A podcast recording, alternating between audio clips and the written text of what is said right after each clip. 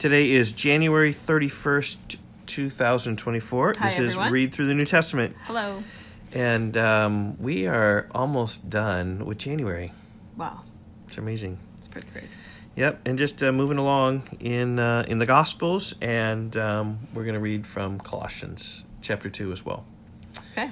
So let's just get at it. And uh, Luke chapter 18, uh, beginning of verse 19. And these are stories that we have read before in terms of who Jesus identifies as mother and brothers, and um, about calming the storm, and about healing the the man the men with demons, and um, so So it goes should the pigs. Should be really familiar. And. Yep. Okay. Uh, then his mother and his brothers came to him, but they could not reach him because of the crowd. And he was told, Your mother and your brothers are standing outside desiring to see you. But he answered them, My mother and my brothers are those who hear the word of God and do it. Verse 22. One day he got into a boat with his disciples, and he said to them, Let us go across to the other side of the lake. So they set out. And as they sailed, he fell asleep. And a windstorm came down the lake, and they were filling with water and were in danger. So now this would be the Sea of Galilee, mm-hmm. I think, right? Mm-hmm. Okay. And these disciples were very experienced with being on the Sea of Galilee, especially the fishermen ones. And the Sea of Galilee is very nice. We have swam in the Sea It of is. Galilee It's before. a beautiful lake. Uh, think Lake Um, Geneva. It's but really bad severe storms Yep. come up on Yep. it. So and that's what's happening here. Okay, so verse 24. Um, and they went and woke him and said, Master, Master, we are perishing. And he awoke and rebuked the wind and the raging waves, and they ceased, and there was a calm. He said to them, Where is your faith? And they were afraid, and they marveled, saying to one another, Who then is this that he commands even the winds and water, and they obey him? Yeah, I remember what one preacher said about this is that after he calmed the storm, they were more afraid about the man in the boat than they were about the storm outside the boat. Yeah, because it doesn't say that actually they were afraid during the storm, that they were afraid after Jesus calmed the storm. when he shows his power. yeah. Right, right. Um, okay, chapter uh, 8, verse 26. And we're going to read this whole story, even though the book doesn't quite, kind of cuts it right in the middle. Our But schedule cut it a little short. we're going to change it, but you guys will fly with it. That's fine. We're going to go 26 through 39. Yep, 26. And then they sailed to the country of the Gerasenes, which is opposite Galilee. So this would be in the southeast portion of the Sea of Galilee. And when Jesus had stepped out on land, this is Gentile land, there met him a man from the city who had demons. For a long time he had worn no clothes, and he lived in a house but um, lived not in a house, but among the tombs. So here's this naked, crazy man living in the cemetery. Yikes. And when he saw Jesus, he cried out and fell down before him and said with a loud voice, What have you to do with me, Jesus, Son of the Most High God? I beg you, do not torment me. For he had commanded the unclean spirit to come out of the man. For many a time it had seized him and kept and he was kept under guard and bound with chains and shackles, but he would break the bonds and be driven by the demon into the desert. And Jesus asked him, What is your name? And he said, Legion, for many demons had entered him. And they begged him not to command them to depart into the abyss. Now a large herd of pigs was feeding there on the hillside, and he begged him to let them enter these. So he gave them permission, and then the demons came out of the man and entered the pigs, and the herd rushed down the steep bank into the lake and drowned. Verse 34 When the herdsmen saw what had happened, they fled and told it in the city and in the country. Then the people went out to see what had happened.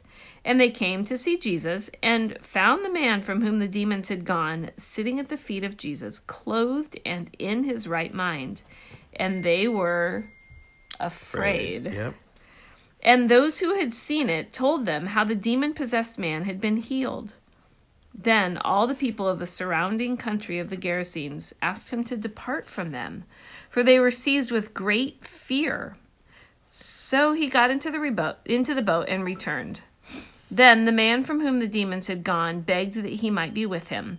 But Jesus sent him away, saying, Return to your home and declare how much God has done for you.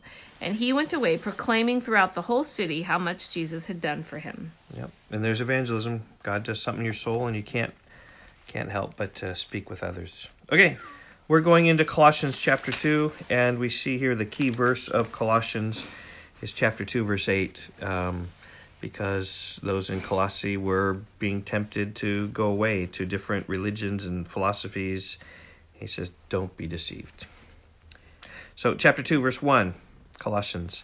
For I want you to know how great a struggle I have for you and for those at Laodicea and for all who have not seen me face to face, that their hearts may be encouraged, being knit together in love, to reach all the riches of full assurance of understanding and the knowledge of God's mystery, which is Christ, in whom are hidden all the treasures of wisdom and knowledge.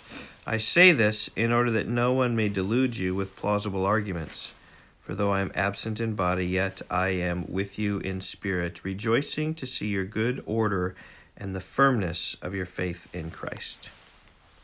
Therefore, as you received Christ Jesus the Lord, so walk in him. Yeah. Sounds like Ephesians. Yeah, walk. and there's a lot of parallels between Colossians and Ephesians here. Yeah. Um, so so walk in him, rooted and built up in him and established in the faith, just as you were taught, abounding in thanksgiving. See to it that no one takes you captive by philosophy and empty deceit, according to human tradition, according to the elemental spirits of the world, and not according to Christ. And that is such a key thing. Don't be mm-hmm. swayed away from the simplicity of Christ. Just believe and trust in Him. Okay, verse 9 For in him the whole fullness of deity dwells bodily, and you have been filled in him, who is the head of all rule and authority. In him also you were circumcised with a circumcision made without hands, by putting off the body of the flesh by the circumcision of Christ, having been buried with him in baptism, in which you were also raised with him through faith in the powerful working of God who raised him from the dead. And you, who were dead in your trespasses and the uncircumcision of your flesh, God made alive together with him, having forgiven us all our trans all our trespasses. Sounds like Ephesians 2. Yes, we were dead and we are made alive. Yep. Uh, verse 14. So he forgave us all our trespasses. Verse 14. By canceling the record of debt that stood against us with its legal demands. This he set aside, nailing it to the cross. He disarmed the rulers and authorities and put them to open shame by triumphing over them in him. It's Jesus is your only hope. He's the one that forgives all of our trespasses. Verse 13. And here it is. Therefore, let no one pass judgment on you in questions of food or drink or in regard to a festival or a new moon or a Sabbath. These are a shadow of the things to come, but the substance belongs to Christ. And there is a, a Judaistic heresy there. Come follow the Jewish culture. Uh, verse 18 Let no one disqualify you, insisting on asceticism. That is kind of like uh, severe treatment of the body. Like harming yourself. Harm, yeah, as- whipping yourself or long fasting or sleeping on the ground or things like that. So, insisting on asceticism and worship of angels, going on in detail about visions puffed up without reason by a sensuous mind, and not holding fast to the head, that is Jesus, right? From whom the whole body, nourished and knit together through its joints and ligaments, grows with a growth that is from God. It sounds like a lot like Ephesians 4. Mm. And here comes another one. And if with Christ you died to the elemental spirits of the world, why, as if you were still alive in the world, do you submit to regulations? Do not handle, do not taste, do not touch, referring to things that all perish as they are used, according to human precepts and teachings, right? Just don't go away what people think. These have indeed appearance of wisdom in promoting self made religion and asceticism and severity to the body, but they are of no value in stopping the indulgence of the flesh. Hmm. And- And there's key sanctification doesn't happen by just saying, don't do this, don't do this, don't do this, but it happens when you're hmm. tied with Christ and He transforms you, gives you desires to walk in His ways. But we get a lot of clues here in this chapter about what the false teachers were mm-hmm, teaching in mm-hmm. Colossae. Yep. Um, all these things that Paul is trying to teach against, those are probably the very things that were happening there. Yep. That's chapter 2, verse 16 through 23. Mm-hmm. All right. Colossians is a great book. Yeah. speaks about the sufficiency of Jesus. All right, we will see you tomorrow. Bye bye. Okay, bye.